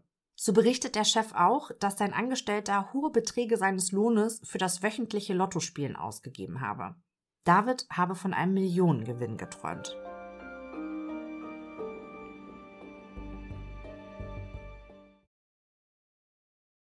Am 8. Juni 1994 wird Horst David für die Fortsetzung seines Verhöres aus der U-Haft zur Mordkommission gebracht. Der Häftling hat auch sogleich eine Beschwerde, die er Wilfling gegenüber loswerden will in seinem Haftbefehl stünde, dass er des Raubmordes beschuldigt würde. Das ginge nicht. Er gebe ja zu, dass er drei Frauen erwürgt und erdrosselt habe. Aber ein Raubmörder, der töte ausschließlich, weil er Geld und Wertsachen haben wolle. Das sei bei ihm ja gar nicht der Fall gewesen. Herr Wilfling soll bitte nicht vergessen, dass all die Frauen ihn provoziert hätten. Was der Kriminalhauptkommissar Wilfling wohl denkt, als er das hört. Horst David, ein mehrfacher Frauenmörder, der glaubt, dass sein Ansehen in der Öffentlichkeit besser ist, wenn er die Schuld für die Morde auf seine eigenen Opfer schiebt. Wilfling probiert sein Gegenüber zu besänftigen. Der Ermittlungsrichter mache sich eben auch so seine Gedanken, aber das letzte Wort sei ja noch gar nicht gesprochen. Dann steigt der Kriminaler in das Verhör ein. Er eröffnet mit dem Hinweis, dass er es für unwahrscheinlich halte, dass auch nur einer aus Davids Bekanntenkreis dem Serienmörder glauben wird, dass er Frau Steindl nicht umgebracht hat. Horst David senkt den Blick. Schweigend starrt er auf den Boden. Dann ein leises Ja, das mit der Frau Steindl, das war ich auch. Und dann beginnt David seine Version der Geschehnisse zu erzählen. Es war der 7. September 1993, ein Dienstag. Es war schon spät am Abend, als David entschied, seiner 85-jährigen Nachbarin, die im ersten Stock im Kirschgässchen 5 im gleichen Haus wie Horst und Heidi wohnte, einen Besuch abzustatten. Der 54-Jährige brauchte mal wieder Geld. Dringend. Und die Rentnerin hatte ihm schon öfter mal mit kleineren Geldbeträgen zwischen 20 und 50 Mark ausgeholfen. Frau Steindl mochte den Maler, der für sie kleinere Hausarbeiten erledigte. Gelegentlich luden er und seine Lebensgefährtin Heidi die Rentnerin auch mal zum Kaffeetrinken ein. Manchmal beschwerte Frau Steindl sich bei ihren Nachbarn über ihren Sohn, ein Mann, der viel Alkohol trank und sich nur bei seiner Mutter meldete, wenn er mal wieder in Geldnot war. David beschreibt die alte Dame als den guten Geist des Hauses. An jenem Abend machte er sich also aus seiner Parterrewohnung auf in den ersten Stock und klopfte bei Frau Steindl, die ihren Nachbarn hereinbettet. Höflich habe er sie um Geld gebeten. Doch die alte Dame habe in ihrer Geldbörse nachgeschaut und gesagt, dass sie leider kein Geld zum Verleihen habe. Den Betrag, den sie noch habe, würde sie selbst zum Einkaufen benötigen. Und dann, so erzählt David weiter, sei es losgegangen. Frau Steindl habe ihn beschimpft und angeschrien, regelrecht provoziert. Und dann sei er wieder durchgedreht. Alles wie immer. Der Mörder, der zum Opfer seiner Opfer geworden sein will. Kein Wort glaubt ihm Kriminalhauptkommissar Wilfling. Aber er lässt seinen Gegenüber weiterreden. Er habe doch nur gewollt, dass sie aufhört zu schreien, damit die Nachbarschaft nicht hellhörig werde. Mit der linken Hand habe er ihr den Mund zugehalten und mit der rechten Hand die Kehle zugedrückt. Nach ein paar Minuten habe er bemerkt, dass ihre Augen starr wurden und ihr Blick gebrochen schien. Erst dann habe er losgelassen. Während ihres Todeskampfes sei Frau Steindl auf ihre Schlafcouch zurückgesunken. David habe sich dann entschieden, einen Sexualmord vorzutäuschen, um den Verdacht von sich abzulenken. Den Schlüsselbund samt Wohnungsschlüssel habe er aus dem Innenschloss gezogen und die Tür von außen zweimal abgesperrt. Die Schlüssel habe er dann am nächsten Tag in einem Müllcontainer entsorgt. Aber bestohlen habe er die alte Frau Steinl nicht. Das müssen Sie mir glauben, Herr Wilfling. Wilfling hakt nochmal nach. Es gibt Zeugenaussagen von Nachbarn, nach denen David am Abend des Tattages vor 20 Uhr bei ihnen geklingelt habe, um seine Schulden zu begleichen einmal in Höhe von 20 und einmal in Höhe von 50 Mark. Ob er nicht vielleicht doch ein paar Geldscheine bei der toten Frau Steinle gefunden und mitgenommen habe, fragt der Kriminaler. Ausgeschlossen, erwidert David. Die Zeugen müssen sich irren, er sei ja erst am späten Abend bei seiner Nachbarin gewesen, also kann er ja nicht schon vor 20 Uhr bei den Zeugen geklingelt haben. Eine Frage hat Josef Wilfling aber noch. Ob David Frau Steinl geschlagen habe? Man habe Blutspuren an der Leiche der 85-Jährigen gefunden, doch der Frauenmörder bestreitet das vehement. Niemals würde er eine Frau schlagen. David erklärt die gefundenen Blutspuren anders. Beim Zudrücken des Mundes von Frau Steindl habe sie plötzlich aus der Nase geblutet. Er habe das Blut an seiner linken Hand gleich im Küchenbecken versucht abzuwaschen, doch an dem Lederarmband seiner Uhr klebe noch immer etwas Blut der alten Frau Steindl, das er nicht entfernt bekommen habe. Während er das erzählt, fingert er mit seiner rechten Hand die Uhr von seinem linken Arm und reicht sie dem Kriminalhauptkommissar. Mit bloßen Augen erkennt der Kriminaler die dunkel getrockneten Flüssigkeitsränder auf der Innenseite des Lederarmbandes. Nach dem Verhör würde er die Uhr dem Labor zur Prüfung zukommen lassen. Für heute reichte es mit der Vernehmung von Horst David. Die Männer reichen sich die Hände. Ich habe jetzt alle vier Morde gestanden. Mehr waren es nicht. Das müssen Sie mir glauben, Herr Wilfling. Montag, 13. Juni 1994, 8 Uhr am Morgen im Büro der Münchner Mordkommission. Heute stand eine erneute Vernehmung von Horst David bevor. Doch zuvor tauschen die Kripo-Männer neue Informationen untereinander aus. Einer der Kriminaler hat Interessantes zu berichten. Ihm sind Widersprüche bei dem Geständnis des Mordes an Frau Lorenz aufgefallen. David erzählte ja, dass er zu dem Zeitpunkt des Mordes an der Rentnerin einen offiziellen Sanierungsauftrag seiner Firma im Stadtmuseum von Regensburg hatte. Allerdings sagte der damalige Arbeitgeber von David aus, dass seine Angestellten ab den 80er Jahren in den Wintermonaten regelmäßig stempeln gegangen seien. Vom Frühjahr bis zu den Wintermonaten wurden die Handwerker dann wieder angemeldet. Die 67-jährige Martha Lorenz wurde am 26. Januar 1983 ermordet. Horst David aber hatte nachweislich am 14. Januar seinen letzten bezahlten Arbeitstag. Schon da beschlich den Kriminaler die Vermutung, dass etwas an der Aussage des Malers nicht stimmen und der Mörder seine Taten durcheinander bringt. Dieser Verdacht ließ dem Kripomann einfach keine Ruhe und so setzte er sich nochmal mit einem seiner Regensburger Kollegen in Verbindung. Als der hörte, dass die Münchner gerade Horst David in die Mangel nehmen, fiel ihm plötzlich noch ein mysteriöser Todesfall ein. Es war im April 1981, als die 59-jährige Witwe Barbara Ernst tot in ihrer Wohnung aufgefunden wurde. In der Hand hielt sie einen Staublappen. Der Tod trat plötzlich und völlig unerwartet ein, scheinbar während sie die anstehende Hausarbeit erledigte. Der Amtsarzt stellte, ohne Verdacht zu schöpfen, den Totenschein aus. Akutes Herzversagen war seine Diagnose. Josef Wülfling räuspert sich.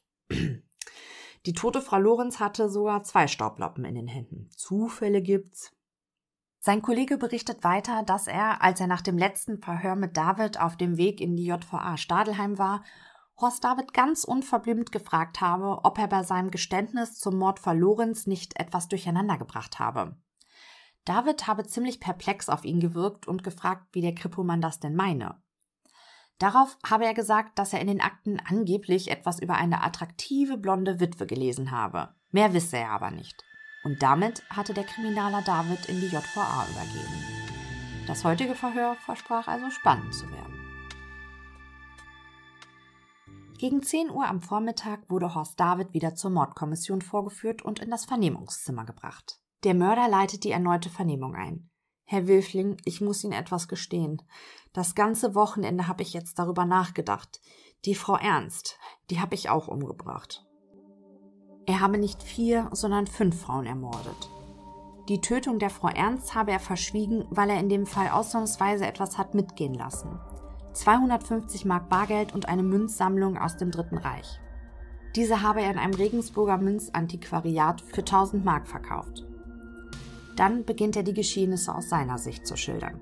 Anders als bei den anderen vier Morden gesteht er nun einen glasklaren Raubmord. Sein Opfer hatte ihn nicht sexuell genötigt, beleidigt, beschimpft oder provoziert.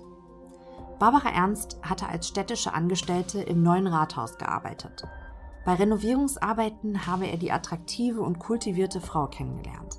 Sie habe ihn gefragt, ob er bei ihr privat gegen Bezahlung einige Zimmer renovieren würde. Ende März 1982 war David dann in seiner Malerkluft, bepackt mit seiner Ausrüstung und einem Tapeziertisch, zu Frau Ernst in die Regensburger Medgebergasse gekommen. Zunächst renovierte er die Küche und das Badezimmer. Dann habe er mit Frau Ernst Kaffee getrunken und sie habe ihn im Bar bezahlt. Die Frau erzählte dem Maler ein wenig von sich.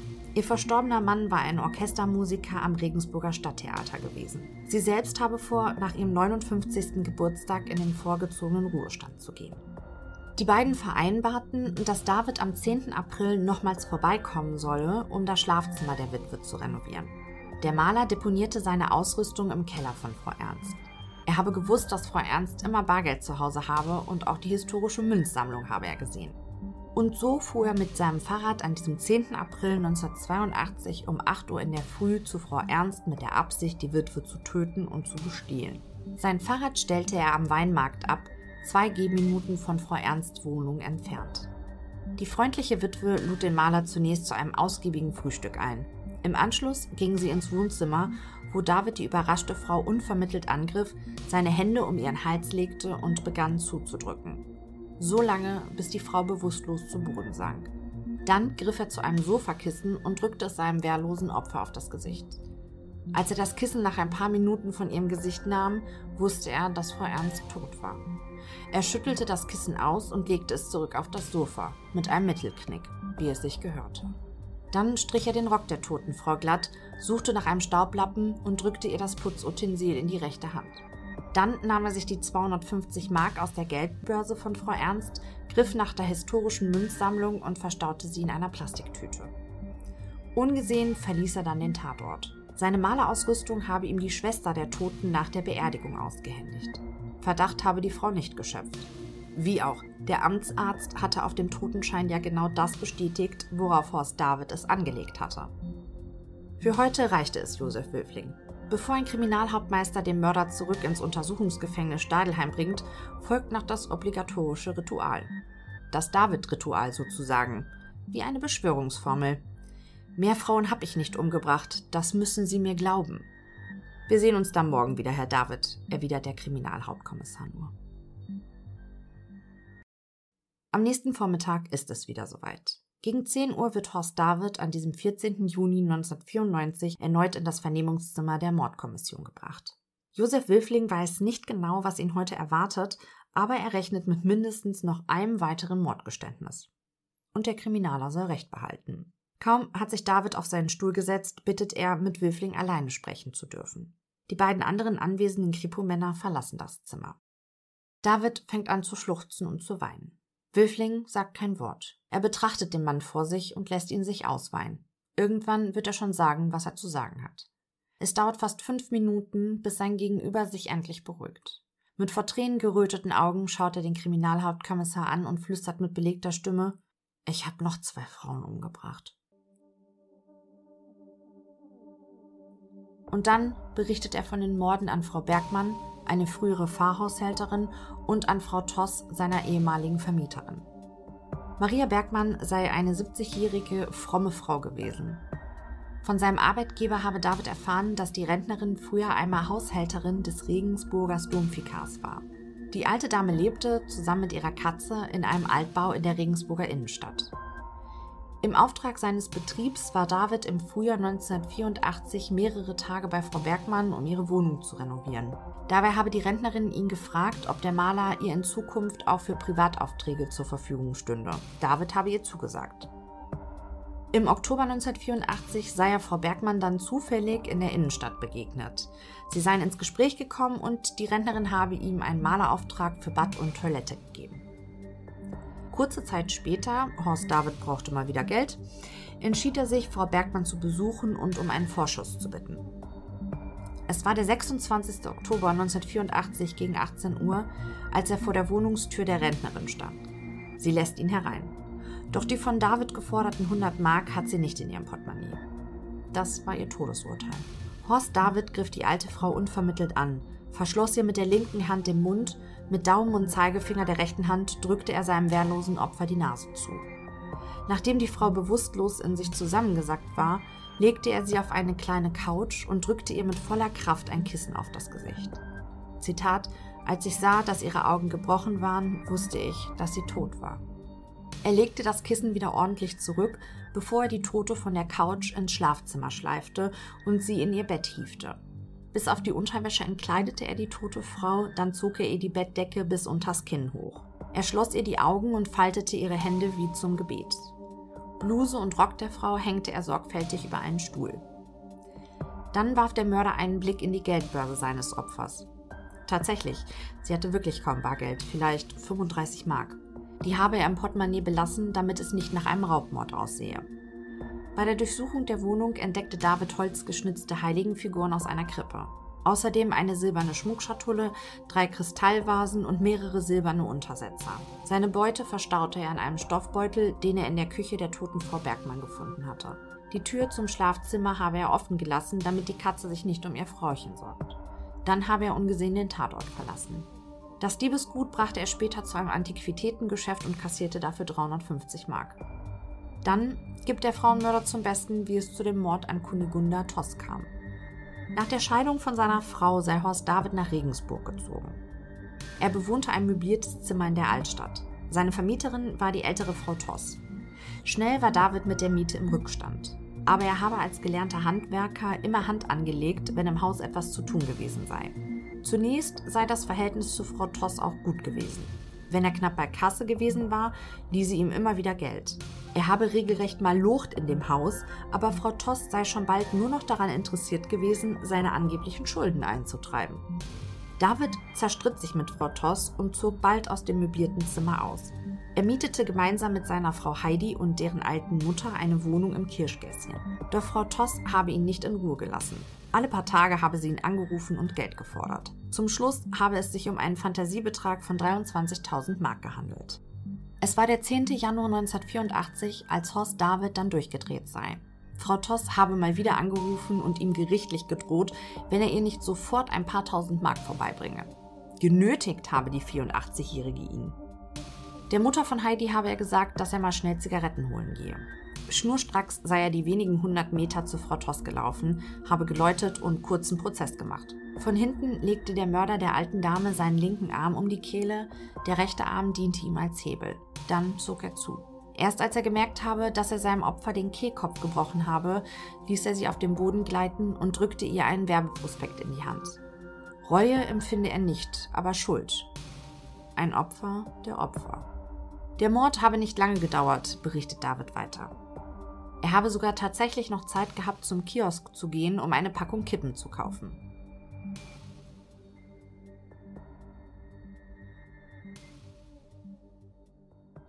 Kriminalhauptkommissar Wilfling war nicht überrascht über die beiden weiteren Geständnisse, das keinesfalls. Aber es machte sich ein Gefühl der Verunsicherung in ihm breit.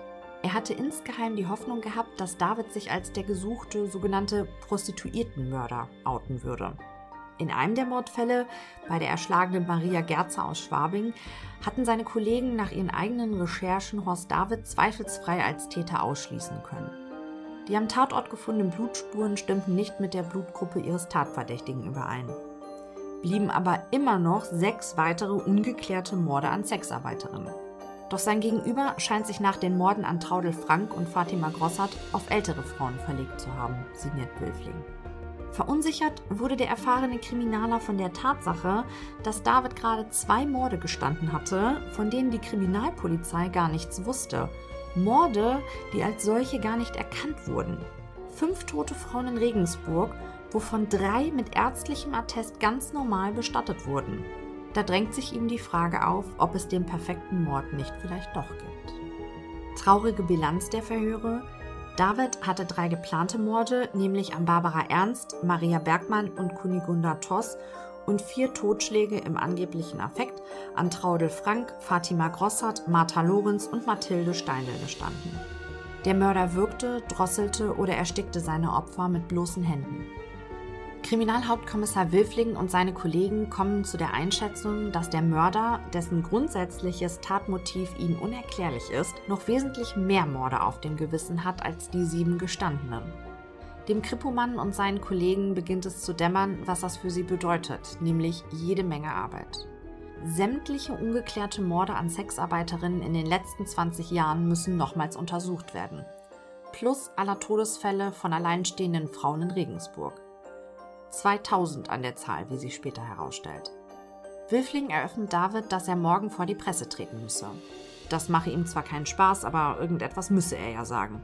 Bloß was? Der Mörder stimmt Wilfling zu. Die Journalisten erwarten eine richtig gute Schlagzeile über ihn. Und welche? fragt Wilfling David. Der lacht nun ehrlich und aus vollem Herzen. Die Schlagzeile müsste lauten: Sieben auf einen Streich, antwortet er dem verdutzten Wilfling.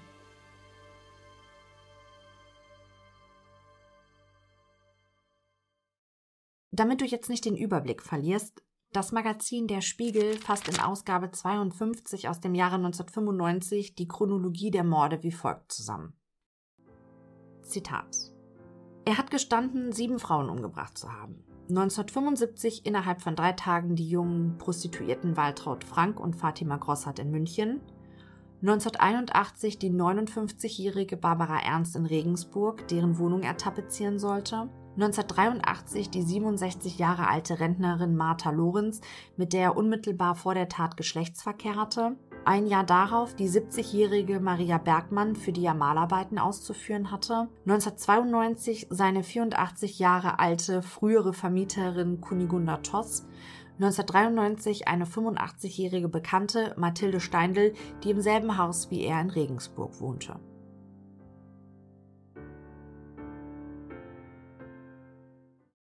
Die Kriminalbeamten stürzen sich in die Recherche. Es wird eine Sonderkommission aus 20 Münchner und Regensburger Kriminalbeamten, die Soko Frauenmorde, gebildet. Am Ende haben die Kriminaler 40 ungeklärte Morde priorisiert, für die theoretisch Horst David als Täter in Frage kommt.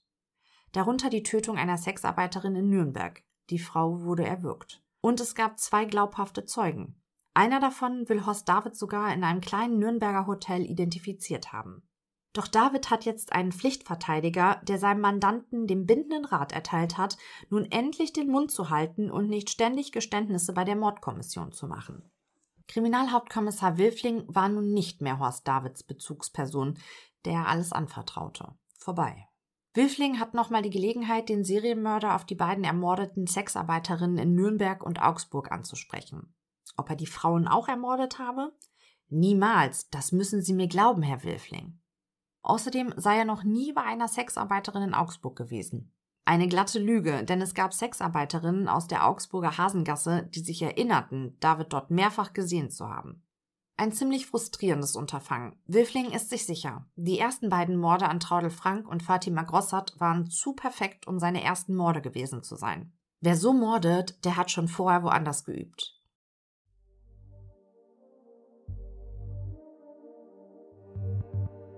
Der Wiener Kriminalpsychologe Thomas Müller stimmt dem Kriminalhauptkommissar in dem Fokusartikel Die Seele des Mörders, Ausgabe Nummer 16 aus 1997 zu. Zitat Vollkommen untypisch für einen Ersttäter, so die Erkenntnis des Wiener Kriminalpsychologen. Morde in so kurzen Abständen begingen fast ausschließlich Täter nach einer längeren Karriere. Zudem, so Müller weiter, war David mit seinen damals knapp 37 Jahren für einen Ersttäter ungewöhnlich alt.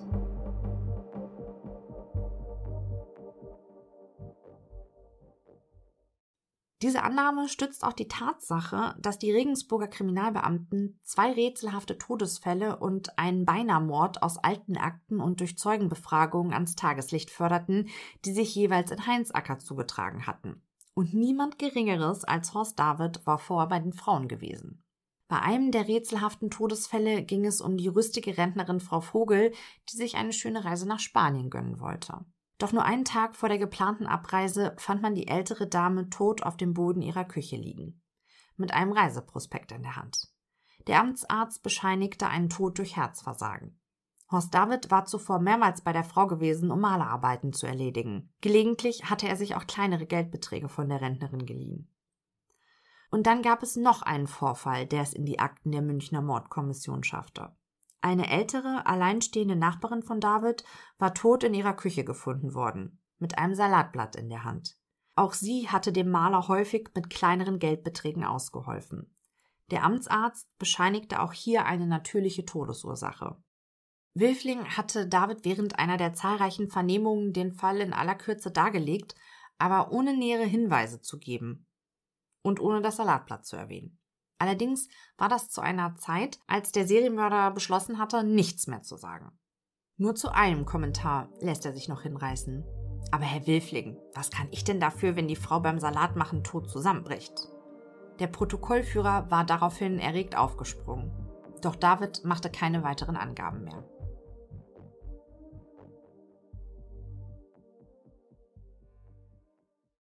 Trotz zahlreicher Verhöre und belastender Indizien macht durchaus David von nun an wirklich gar keine Aussagen mehr, beziehungsweise bestreitet weitere Morde, so dass sich die Staatsanwaltschaft jetzt daran machte, den Prozess gegen David vor dem Landgericht München I wegen siebenfachen Mordes vorzubereiten. Mord aus Habgier und Heimtücke in Tateinheit mit Raub in sieben Fällen lautet die Anklage. Und genauso steht es auch in dem zweiten Haftbefehl, der Horst David im Dezember 1994 zugestellt wird. Der erste Haftbefehl lautete ja nur auf Raubmord in drei Fällen, der zweite war nun auf sieben Fälle korrigiert. Und das wurmt David gewaltig, genau wie beim ersten Haftbefehl. Er sei kein Raubmörder, genauso wenig wie er ein Sexualmörder sei. Er sei doch immer von den Frauen genötigt worden. Die Staatsanwaltschaft beantragt daraufhin ein psychiatrisches Gutachten an der Münchner Uniklinik. Es geht vor allem um die Frage, ob der Serienmörder zurechnungsfähig ist. Ganze drei Monate dauert die Evaluation durch Professor Hoff und Dr. Weber. Die Mediziner hatten Horst David durchleuchtet, aber nicht durchschaut. Sie erkennen ein hohes Aggressionspotenzial, Hass auf seine Ex-Frau und Verbitterung über die Abwesenheit der Mutter, aber keine logische Erklärung für die Frauenmorde. Das Abschlussgutachten von Professor Hoff umfasst 122 DIN A4-Seiten. In der Persönlichkeitsanalyse des Serienmörders sind ihm vier Merkmale aufgefallen. Erstens, David ist ein zwanghafter Mensch. Zweitens, David weist einen schizoiden Charakterzug auf. Drittens, einige Verhaltensweisen des Mannes deuten auf eine Selbstunsicherheit hin. Und viertens, in spezifischen Konflikten reagiert er impulsiv und demonstrativ. Allerdings reichen diese Merkmale auch in ihrer Ausprägung nicht dafür aus, um Horst David als psychisch krank einzustufen. Und so kommt der Mediziner zu dem Schluss, dass der Frauenmörder psychisch und physisch gesund und damit voll verantwortlich gemacht werden kann für seine Verbrechen. Am 16. November 1995 ist Prozessbeginn vor dem zuständigen Landgericht München I. 244 Seiten Anklageschrift, 94 Zeugen, 8 Gutachter und ein schweigender Angeklagter. Der Prozessauftakt wird von zahlreichen Reportern nebst etlichen Zuschauern begleitet. Nach 14 Verhandlungstagen schließt sich der Vorsitzende Richter Gattinger der Forderung der Staatsanwaltschaft an. Am Vormittag des 14. Dezember 1995 heilt sein Urteil durch den Gerichtssaal. Im Namen des Volkes. Der Angeklagte Horst David ist schuldig des Mordes in sieben Fällen. Er wird zu einer lebenslangen Freiheitsstrafe verurteilt. Es wird die besondere Schwere der Schuld festgestellt. Das Urteil wird im Gerichtssaal mit spontanem Beifall kommentiert, sodass Richter Gattinger die Anwesenden zur Ordnung rufen muss. Die schriftliche Urteilsbegründung von Richter Gattinger beträgt 208 Seiten. Ernüchtert stellt er fest, Zitat, Davids letzte, tiefste Gründe für diese abscheulichen Taten sind offen geblieben. Es ist nicht unsere Aufgabe, eine Gesamterklärung zu liefern. Die letzten grundsätzlichen Fragen zu ergründen ist eher Sache der Philosophie. Unsere Aufgabe bestand darin zu klären, ob die Voraussetzungen des Mordes erfüllt sind und ob der Angeklagte schuldfähig war oder nicht. Man muss sich vor Fehlschlüssen hüten, dass ein Mensch, der siebenmal tötet, nicht normal sein kann. Und, Zitat, jeder Mensch hat einen freien Willen und kann sich entscheiden, für das Gute oder das Böse. Horst David hat sich entschieden. Dann richtet Gattinger das Schlusswort an den verurteilten 57-jährigen Serienmörder. Zitat, ich wünsche Ihnen, dass Sie sich noch einmal ändern können, dass Sie wieder so werden wie früher, bevor Sie siebenmal getötet haben. Ich wünsche Ihnen, dass Ihre positiven Wesenszüge wieder zum Vorschein kommen. David verzieht auch jetzt, als er die Worte von Richter Gattinger vernimmt, wie während des ganzen Prozesses keine Miene. Erst als der Vorsitzende sein Schlusswort beendet, lächelt der Verurteilte, dreht sich zu seinem Anwalt um und schüttelt ihm die Hand. Dann wird der Frauenmörder abgeführt. Sein Anwalt kündigt auf dem Flur vor dem Schwurgerichtssaal in zahlreichen Fernsehkameras an, Revision gegen das Urteil einzulegen.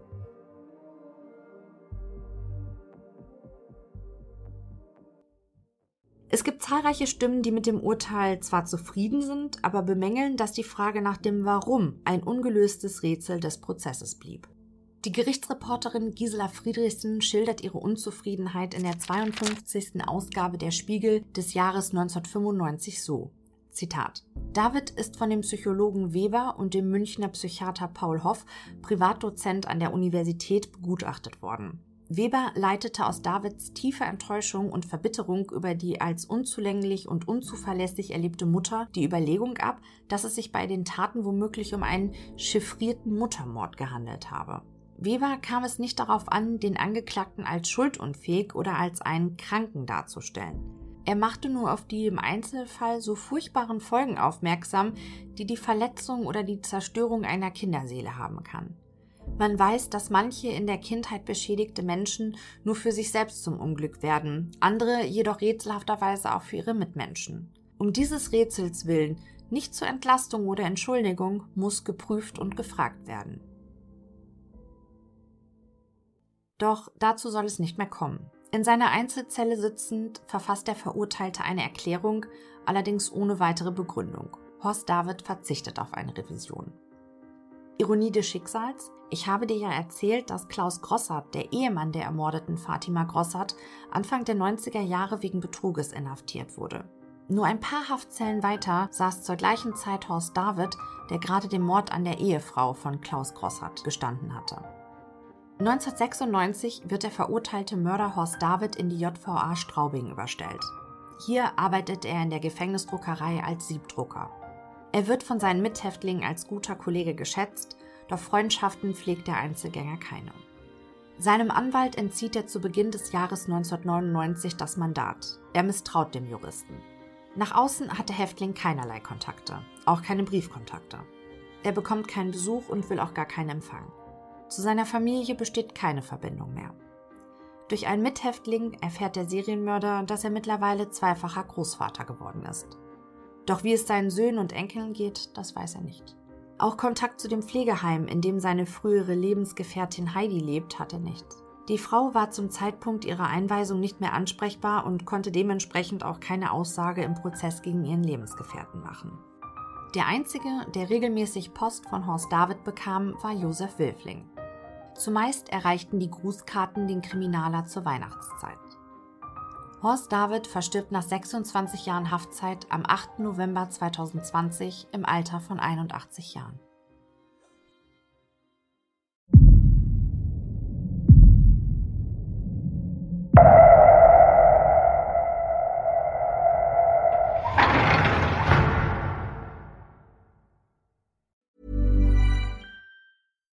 When you make decisions for your company, you look for the no-brainers. And if you have a lot of mailing to do, stamps.com is the ultimate no-brainer. It streamlines your processes to make your business more efficient, which makes you less busy.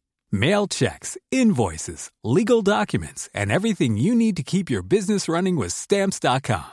Seamlessly connect with every major marketplace and shopping cart. Schedule package pickups and see your cheapest and fastest shipping options from different carriers. With rates up to 89% off USPS and UPS rates. And with the Stamps.com mobile app, you can take care of mailing and shipping wherever you are. Make the same no brainer decision as over 1 million other businesses with Stamps.com. Sign up with Code PROGRAM for a four week trial, plus free postage and a free digital scale. No long term commitments or contracts. That's stamps.com. Code program.